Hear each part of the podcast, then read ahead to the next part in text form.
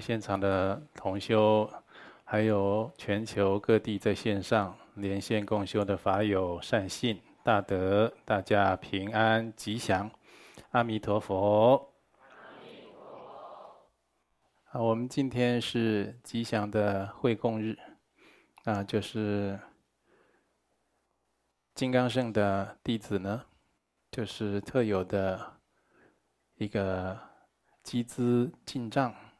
啊，忏罪消业，或者是违反了戒律，要忏悔还戒，还复清净，好，这样的一个仪式就是会供。那会供呢，它有很多的功德利益，在我们的吉祥州，在我们的官网都有，啊，就是做成非常一目了然的、清晰的这些文章。或者视频，希望大家去参看。啊，同时呢，以真诚心来参加今天的会供啊，上供诸佛啊，就是然后呢，广结善缘，然后向施这个一切的有情众生啊，来也可以在修这个无论是大圆满的道路，这个会供呢，它是在生起次第。不可或缺的，所以，啊，当然，这个是在第二阶段。那我们第二阶段除了书圣的会供法会，大家希望同步不要错过，也一起呢参加我们的，就是观音山啊各地啊比较有代表性的道场啊，或者是共修联络处。他们有设了这个玉佛坛城，今天要做一个开光，还有一个吉祥缘起的加持，还有哦金刚萨埵百字明的口传啊，都在第二阶段。那我们第一个阶段呢，是要来研究好这段时间大家修学佛法的疑问，那欢迎大家提出来。上师阿弥陀佛。阿弥陀佛。第一个问题：台湾生育率全世界倒数第一。媒体报道，台湾人工受孕宝宝已经破万，试管婴儿逐年成长。缘众想求子，但多年来都没有怀孕的消息，想去尝试试管婴儿。请示尊贵上师，缘众听说，若以试管婴儿的方式求来的小孩，以后会特别难养，这是真的吗？为什么试管婴儿的小孩会特别难养呢？好，那这个台湾的生育率世界倒数第一，这不知道该如何评论了。我也是听这样的提问才晓得。那就是大概有很多人他就不想生小孩了。那有的人呢，是因为没办法怀孕，生不出小孩，非常的苦恼。啊，夫妻之间互相的猜测。责怪，或者长辈给的压力，啊，或者是身边人或社会人士给的眼光等等，啊，其实啊，这如果你有这样的苦恼，我要劝你，就是没有生小孩啊，就是没有这方面的冤欠。另一个角度来讲是好事，没冤欠，自自在在的，多痛快啊！要修行就修行，要做善事就做善事，要出家就出家，要去哪里旅游啊？三天五天的，对不对？我前面讲这些事情，你有小孩你就不好做了。你要修行，你想等一下要带小孩了，对不对？啊，如果要去哪里旅游了，你想说不行了，我我我等一下回去做饭。要做功德，想到这个教小孩要交学费了，出家你更别谈了，全家人抓你啊！所以这个人生在世啊，不是只有照啊，我们长辈或者我们这个国家或我们这社会习惯这种行为模式来做人做事的，所以。在另一种眼光、另一个角度来看，没有小孩，啊，就是没有讨债鬼，啊，或者用另外的方式来还债，这也很好，因为小孩大部分很多都是讨债鬼，都是来讨债的，那你跟他有冤欠，哦，所以那刚才也讲到了，那但是另一个眼光，在这世间法而言，没有子嗣，有的时候啊，你不是修行人。哦，你也没出家，你也没修梵行，但是你生不出来，就你想生生不出来。啊，你也没有这个出离心呢，就是生不出来。这有的时候是过去造恶业，杀生，或者有做什么样的啊家族的或自身的恶业，没有忏悔，没有消除，哦，然后呢？有一种特别的修行人，过去发愿了，我要出家，没出家；我要犯行，没犯行。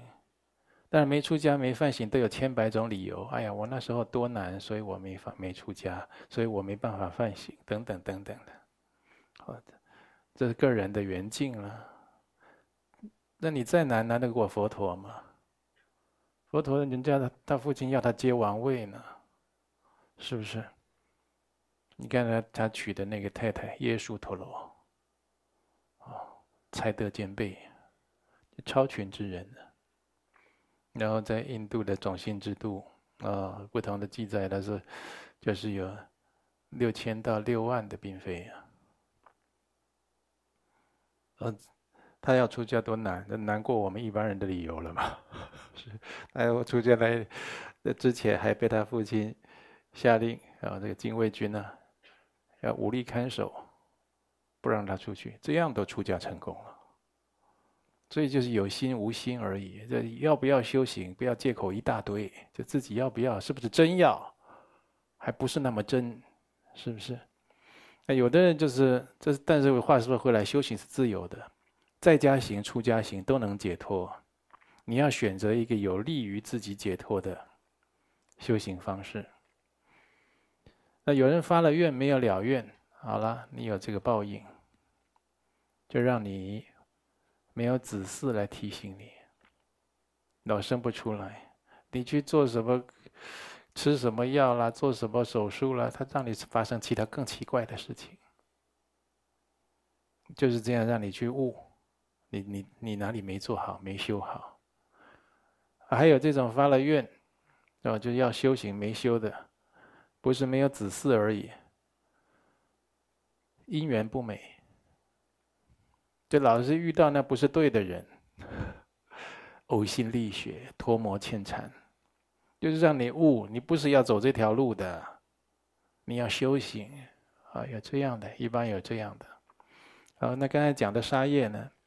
打猎杀了人家的小孩，啊，掏人家鸟窝。啊，去抓人家的小鱼什么的，让人家的小孩都没了，那你当然没小孩。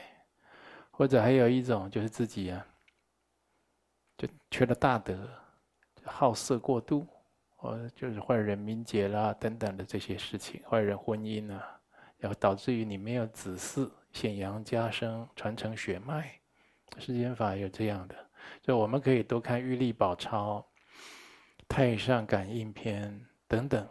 好，这些道德劝善的善书，啊，《了凡四训》等等，啊，都有很清楚的讲解。但是呢，大体而言，你如果没有小孩，不要因此，啊，特别苦恼。哎，你刚才问题说这个问题后面是什么？请示尊贵上师，缘众听说，若以试管婴儿的方式求来的小孩，以后会特别难养，这是真的吗？啊，试管婴儿。这是在做试管婴儿之前，能不能用佛法的方式去求子啊？在佛经里都教了很多的方式，跟佛菩萨求子，正求啊，就把我刚才前面讲，你可能有造作恶业的业因呢铲除，然后再去求子。求子啊，这个佛菩萨赐给你的比较好。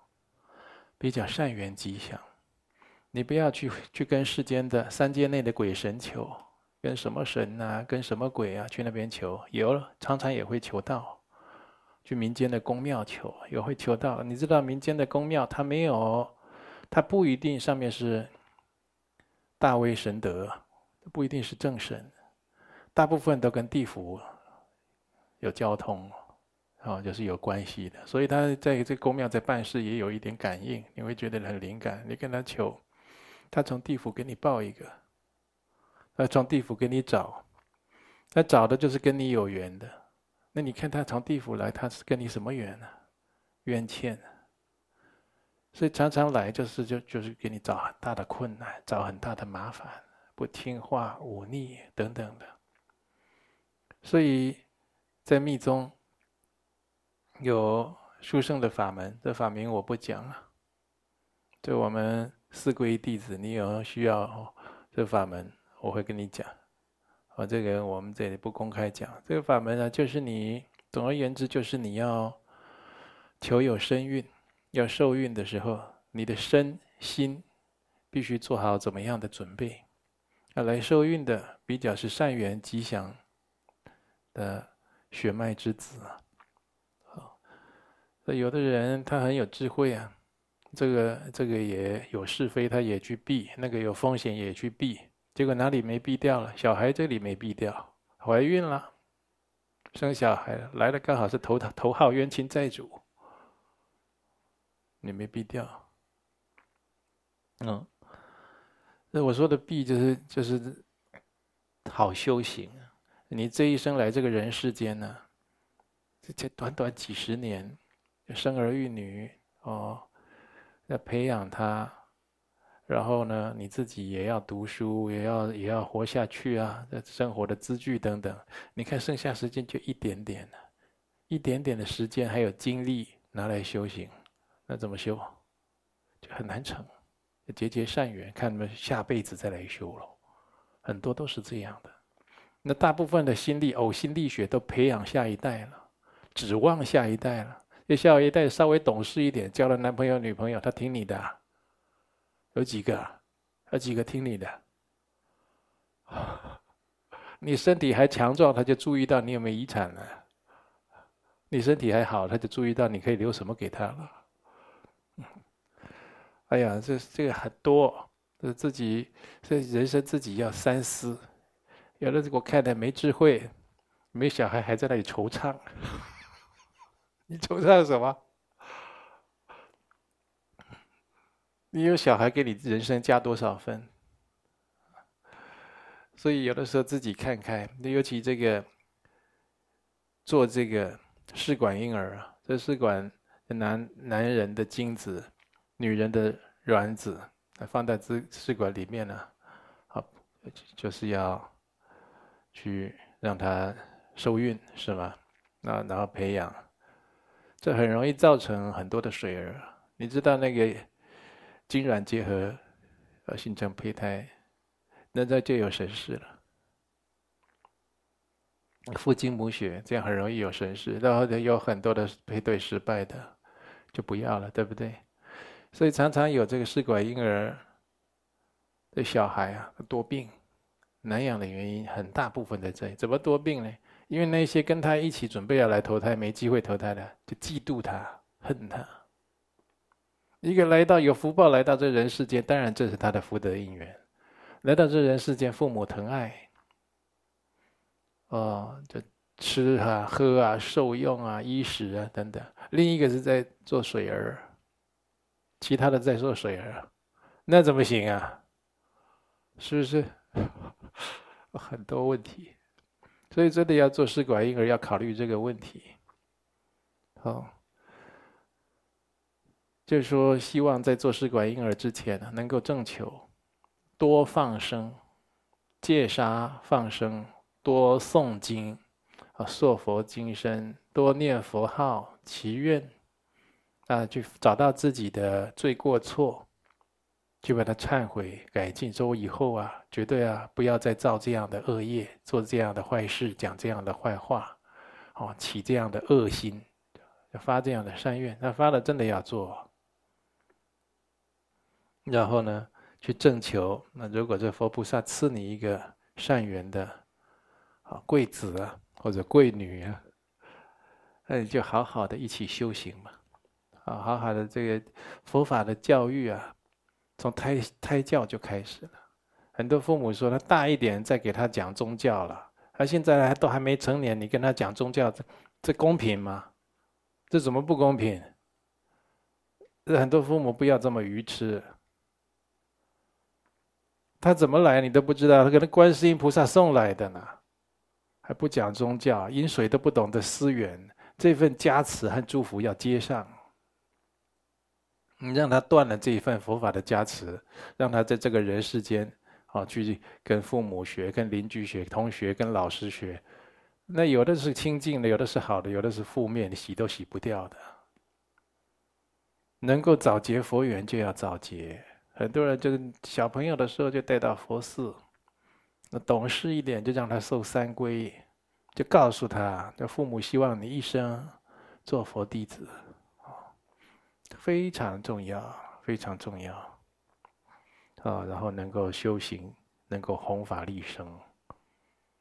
你看这有的小的时候没有这一份清净的力量进驻他的相续中，他从小就听到要要修行，要弘法，要利生，那就变成一个根本的志向。长大了，就是当然要做这个事情。你等他大一点呢？志气没养成，犯过很多错，也染污了，也挫折了，也扭曲了。再跟他说要弘法利生，大家脚都软了。你看现在你跟他讲弘法利生，几个敢弘法利生？你光讲弘法，他就开始要忧郁症了，而不用讲到利生了。所以这些佛法的这个培育。呃，栽培他，养成了，从小就要开始，从胎教就可以开始了。嗯，好，对。第二个问题，网络上流行妈妈问二至三岁的孩子有关胎内记忆的问题，有孩子可以清楚的说出在母亲肚子内的情况和前世等投胎的景象。佛说父母恩重难报经有记载，胎儿在母亲肚子内像胎玉。若问懵懂的孩子关于胎内记忆的问题，会不会勾起孩子在母体内不好的感受而造成不良的影响呢？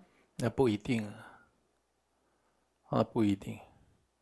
有的不只是胎内记忆有，有的小小朋友他都记得他前世的事情。那他会记得多久、多清楚？那各有因缘。我们生活中有很多的佛菩萨，很多的神奇神明，很多的善神。如果你居住这一乡、这一里和这一条巷子，好，多有土地公啊，这些善神保佑，对不对？你这小孩什么要记得前世的事情多少？还有今生在胎内里面，在母胎里面的情形多少？有的就不不该让你记，那个神就出来了，这是属于他的工作，他就把你弄掉，你就忘得干干净净的。有的会让你记一点，那有的记一点，他并不感到恐怖啊，因为那已经过去了，就像一场梦，对不对？你发了噩梦，在想噩梦，有人会怕，有人不怕呀。那有人就是让他记起来，心生恐惧，那是要给他有启发的。就这个人，你应该生这些恐惧，记起来一些事情，就是要给他有启发的。那所以说是各有因缘了。那就是做父母的，生小孩以后，这方面不是很擅长，那你不要随便引导他嘛，你就把父母分内的工作做好，那就行了。那其他的术业有专攻，那像这些前世今生。啊，生从何来，死从何去？在佛法教育教育里面，在佛教里面，相当完备。啊，我们想得到的、想不到的很多。啊，所以有的人就是那投胎，你看有的小朋友他老记得一些恐怖的镜像，是不是？那他以前也有快乐光明的镜像，他为什么都都没有常常现前呢？就跟他个人的罪福因缘有关。那有的人光记得，有人他投胎从天上下来的，天上下来的有的是有因缘，有的大部分是被罚的嘛，就天福享记下来了。啊，天上下来的，有的时候他就想到天上的光景，那有的时候就没有啊，是不是？都都有他的因缘。啊，所以那这些问题啊，越聊就会越多。这些林林总总的这些生命的问题，只有在佛法里解开。你如果要真的得到正解，只有在佛法里解开。啊，你用其他的学术啊来臆测、来推论，那只是一时之说而已。好，好。第三题。最近各地道场纷纷开始举办浴佛节相关活动，邀约亲朋好友一同来参加浴佛节的活动。亲友们表示已经有在参加线上浴佛，应该不用再到实体现场浴佛。请示上师，缘众认为线上浴佛跟实体浴佛的功德应该没有差别，这样的观念是正确的吗？当然不正确了，线上浴佛跟实体浴佛差很多。不能实体浴佛，那是因为疫情或者其他特殊原因，那只好线上浴佛，那就是有消了福了，但是呢，才啊再弥补一下，用线上来浴个佛，呃，觉得心里啊，今年也是有对，就对这个浴佛啊做一个仪式来进行，啊，心内心弥补一下，也借这个线上浴佛啊，对常住三宝表示恭敬，啊。那如果更进一步的借这个浴佛了，得到启发，知道要清净自己的身心，那也是非常好的。但是总而言之，跟实体浴佛比起来，相当有限。那实体浴佛来到寺庙、道场，像我们观音山，为什么各县市设这么多浴佛点？那就是让大家来掘佛缘。实线上浴佛啊。你做十次都没有现场浴实体浴佛一次那种觉受深刻，那种加持来的深刻，而且来到寺庙道场，来到现场实体浴佛，那不只是这样的，还有见到啊这个诸佛菩萨的圣像、道场的庄严，来给你摄受洗礼，还有这些慈悲的。法师，啊，居士大德，也持戒的居士，来给你接待、问候，啊，给你送法宝给你啦，或者请你吃蔬食啦，或者跟你聊一聊你最近的修学的问题，这差很多。那一个佛弟子呢，到寺庙道场来，如果没有疫情或其他的顾虑，啊，他也会在浴佛节。那佛陀圣诞，对佛陀呢献上清净的供养。啊，一般而言会包个红包，但是这没有规定呢。就是我是说传统的寺庙，那台湾人会这么做，包个红包供养常住。啊，那意思也是供佛了。有的就是亲自呢在佛前，啊，舀一舀一勺清水了。来做浴佛的仪式，然后请一瓶加持水回去，啊，全家喝平安，送给亲友。那有的呢，就是来道场用个蔬食，啊，包括呢，你来道场还有助道的功德，啊，你在那里礼佛拜佛那种虔诚心进入人家的眼啊，印在人家心里啊，那是永久的功德。人家永远会记得有一位居士，有一位菩萨，他在佛前是那么虔诚。哦，当他弯腰顶礼那一刻，他触动我。我那时候学佛的，啊，好多我都听好多这样讲，有的是法师，有的是居士。有一个同学跟我讲，他说他看到我们台湾上迦寺某某法师，哦，就是就是撼动他的内心。我说他怎么撼动你？你赶快告诉我。他说他就站在那里，电风扇吹，他身服飘飘，我就想要，我就觉得哎，好好，我说僧服飘飘就很好，嗯，这也是，这是让我们想不到的。那献个僧像也有这种功德，是不是？所以很多这就是如果说实线上遇佛跟实体遇佛，它的意义是功德是一样，那怎么可能？你可以尽量发一样的心啊，或者是更更虔诚的心。那如果都一样的话，那线上吃便当跟餐厅吃便当也要一样喽。啊，请你按第一个键打开便当盒，啊，再按第二个键拿起筷子，好吧，你慢慢按吧。我保证你肚子咕咕叫，一直流口水，你都什么都没吃到，差多了。所以有些同学因为问出来也是很很好了，啊，这心里的疑惑彻底给他解决一下。我们人啊，寿命短短几十年，人人生在世能做的事情已经相当相当有限了，要尽量。把握时间去做那些该做的事情，让人生有个不后悔、无悔人生。那你做那些不该做，就有后悔嘛？啊，你连做不好的事情呢，你静下来心里会后悔的。哎，我说做这些好事情，多拜佛啦、学佛啦、做善事，多做，将来不后悔。这种这份光明、笃实，它也充满功德性的力量。你将来舍报之后，它会拖着你的心灵上升，甚至让你承载着到净土去，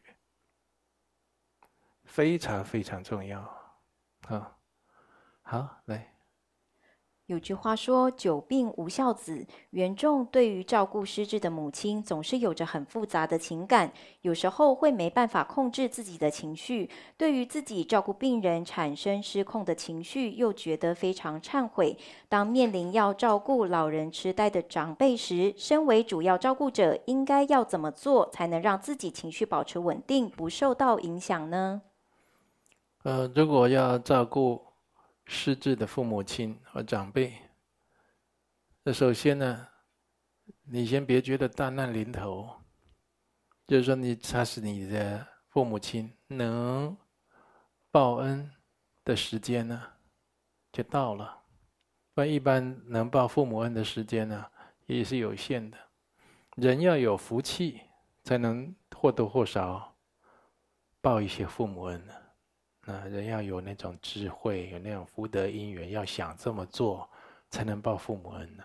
大部分自己稍有能力或懂事，有这个心的时候，父母都不在了，都是这样。所谓子欲养而亲不待。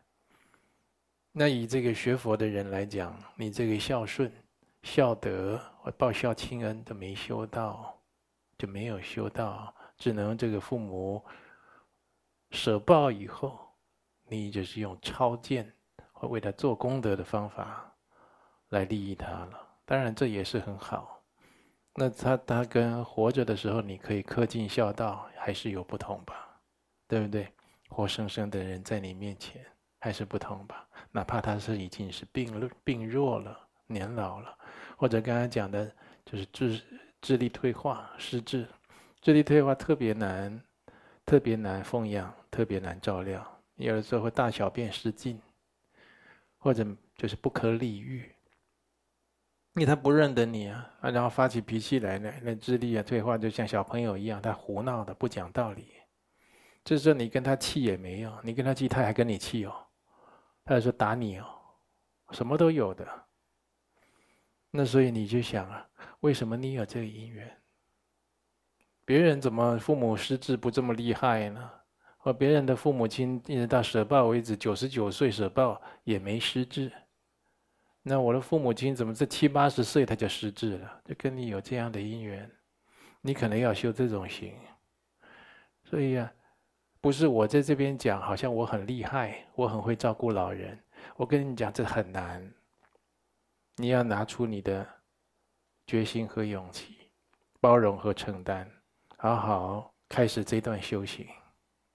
要想的，我现在就是报恩、报效、回报的时候到了。您的父母带我们的时候，不是也一把屎一把尿的吗？要饭给饭，要盖被子盖被子，晚上要哭闹，父母就要起床。现在换我们呢？那么父父母他付出，为我们付出都付出得起，怎么我们要回报一点，回报不起吗？因为有的时候你真的情绪失控，讲话急了，你就生个忏悔心。你有的时候不要急了，讲话凶了，甚至是骂父母亲啊，怎么样，就自己整个情绪像狂风暴雨失控，整个就掉下来，不必。你就想，哎呀，我不该讲这话，啊，我要向佛菩萨忏悔，啊，向母亲、向父亲忏悔，这样就好了，就重新开始。你就是整，好像是马上把自己整顿好，立刻又振作起来，你才能过着其他剩余的日子。所以不必在那里纠结，那就把它当做，就当做小孩，当做一个极有恩德、极有意义的朋友。有的时候啊，用这样换位思想也可以啊，我就是要来照顾他。你要照顾一个生病的老人呢，就就是。就看病啊，是八种福田里面的第一福田。你说你修不修？更何况是自己父母病，你修不修这个福田呢？而且它是限时间的，你一辈子就这个时间给你修，过了就没得修。那你当然抓紧机会修了。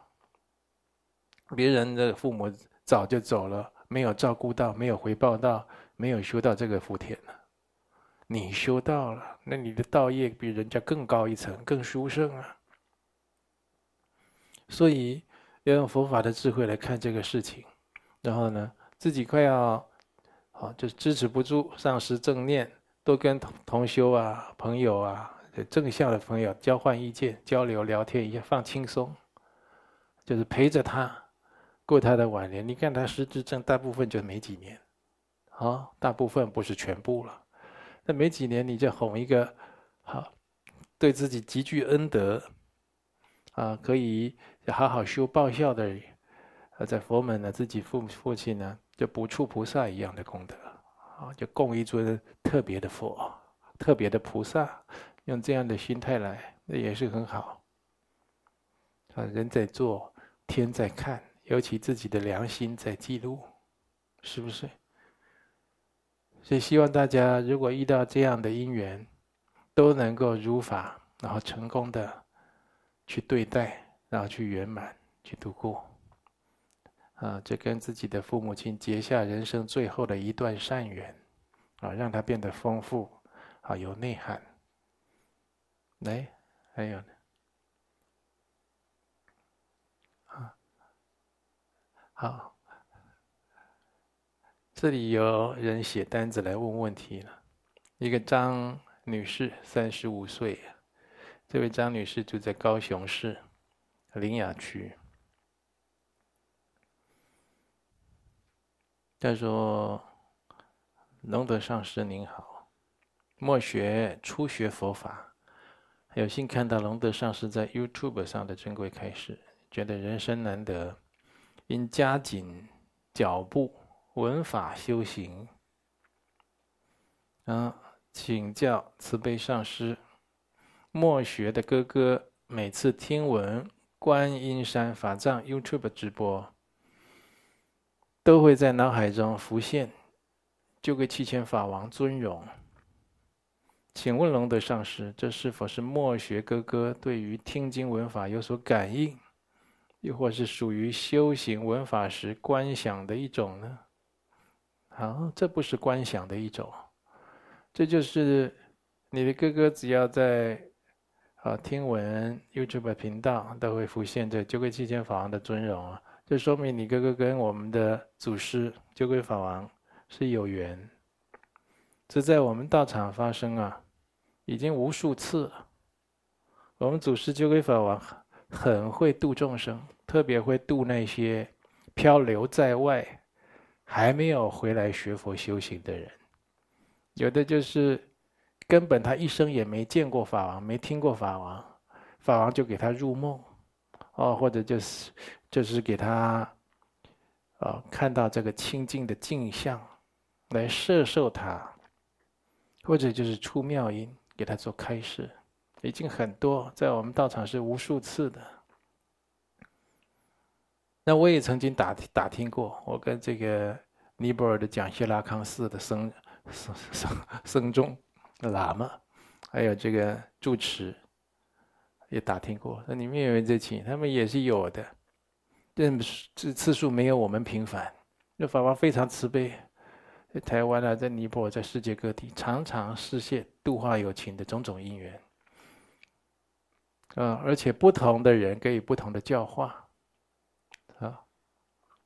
这有的时候，像一位喇嘛，他啊受了一个教法很久还没闭关，他我们的祖师就入梦去给去看他，啊，看他有没有盖好棉被，啊，然后跟他说：“你那个什么本尊要开始闭关。”啊，就会督促他、劝进他，就很慈悲的。那有的是我们这同学在人生失意的时候，有很多违缘逆境的时候，半夜起来自己掉眼泪，哦，就见到法王，或者是梦到法王来度他，就说劝他赶快修行，啊，就是过去啊做错事不懂啊，造作恶业，用佛法可以来忏悔净化，啊，不用这么悲伤，都有的。他甚至有这个同学，他得到重症，哦，绝症。不断祈请法王加持啊，得到健康啊，所以这已经在道场无数次的这种感应，所以就希望你的哥哥能够赶快啊接受法王的这个加持引导，赶快来学佛修行，好吗？再来一位，呃，熊先生，二十九岁，他是台南。北区胜利路，就是胜利路的。他说：“弟子一年前请示尊贵上师，开示弟子与母亲恶缘之处理办法。弟子已经完成与母亲及其亲人解冤释结之专案，包含。”八十八佛大忏悔文一千两百部，嗯。另外，弟子后续依照上师开示，念诵八十八佛大忏悔文一千部。啊，现在依照上师的指示，在请示接下来的处理办法。那就是说，你自己有去诵经啦、修行，然后啦。后来你来问啊，你要怎么化解母亲的？你跟母亲什么因缘？我叫你念八十八佛忏悔文一千部，你现在念完了，嗯，看起来是这样。啊，在修法前后，弟子都祈请上师三宝加持，能与他解冤释结，并能够了解过去世的因缘，以升起真实之忏悔心。弟子在完成第一千部八十八佛大忏悔文的时候，眼前出现景象：一个男子不停地用鞭子抽打一个女人，任凭女子如何痛苦求饶，男子都不放过。你看吧，你念完一千部，马上给你知道，你本来我们人受报。有一种受报是不明就里受报，就是你没有那个福福报，你没有那个资格去了解什么原因，莫名其妙给你受报的。现在你听我的话，要解约世界了啊！现在就是佛菩萨慈悲你了，你照着这样去修，你刚念完就让你看到了，这还要问呢？一个男子不停用皮鞭打一个女的，这个女的怎么求饶你，男子都不放过，这还要问呢？这就不就你做的事吗？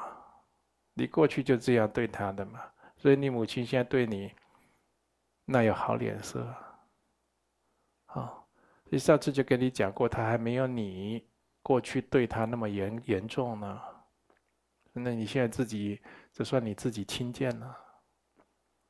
好好忏悔嘛，不要再恶业恶缘再继续啊！那在枉费佛菩萨这样的慈悲苦心来献个镜像给你，给你点拨。如果你还冥顽不灵，我相信你还有苦要吃的呢。我这样跟你讲，我都看到你还有苦要吃的。你如果会做个急转弯，得看到这样，哎呀，过去对这个女子做了这样的恶事，好好在佛前忏悔，你就算有一个很好的急转弯了，你后面命运就不同了。啊，啊，所以我跟你讲的都都是千真万确。我我不知道就会跟你讲不知道，我要知道我就不会跟你多讲，我就跟你讲真话。所以不要以为母子至亲就没有恩怨。过去或多或少啊，都结下恩或怨，啊，有这种恩怨的因缘勾牵，才会有投生在一处嘛。那今生你已经来佛前，你看我们这个，我在法座上给你回答，这都不是第一次了。如果我这样用心，佛菩萨这么慈悲你，你都没有生发正念，用正确的方法去圆满这段缘啊，那你真的是很枉费。你不要做这样的人，好吗？所以祝福你了，啊，做一个具福德的人。我相信你未来会有一个很好的人生的境界，还有光景了。